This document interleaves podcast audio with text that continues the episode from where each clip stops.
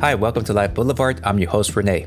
On the previous episode, I talked about writing a gratitude list and how research shows that it can help improve your mood. Today, I will be providing you with an update telling you how it's going and what I've learned. Check it out.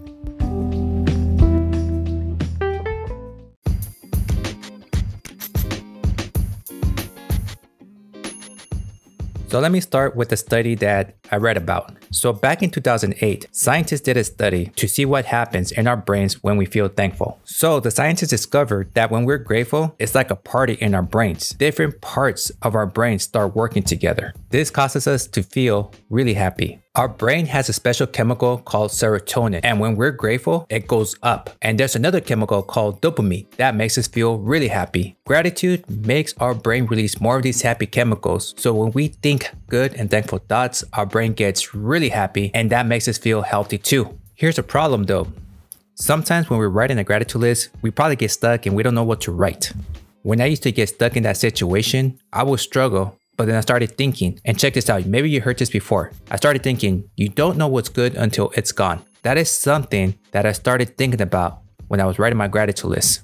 I started asking myself and imagining what would it be like to not be able to wake up on my own bed? What would it be like if I didn't have a job? What would it be like if my family wasn't here? Sometimes just thinking about these things that I currently have, I think about how much pain it would cause me if I didn't have them.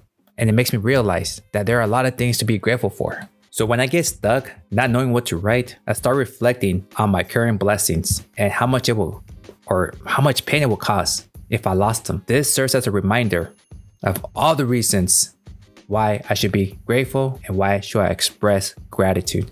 So to sum it up, sometimes we don't realize how much we appreciate things until they're gone. When I make my gratitude list, I think about what life would be like without my bed, my job, or my family, and all these other things that I have. It makes me see how lucky I am and reminds me to be thankful for what I have. So today, I will continue to think about all the good things in my life. And I will remind myself every single day to think about this the things, the simple things. Doesn't have to be anything crazy, anything drastic, just something simple. And today, if you like, make that choice. What are you going to focus on? Focus on the things that you have right now. What would it be like if you didn't have those things? Anyways, with that said, thank you for tuning in. I will continue to post content here and also check out my Instagram and TikTok. My Instagram name is motivational underscore life underscore coach underscore SD, SD as in San Diego. And my TikTok is motivational underscore life underscore coach. Go ahead and follow me if you like. Have a great day, and I'll talk to you guys soon.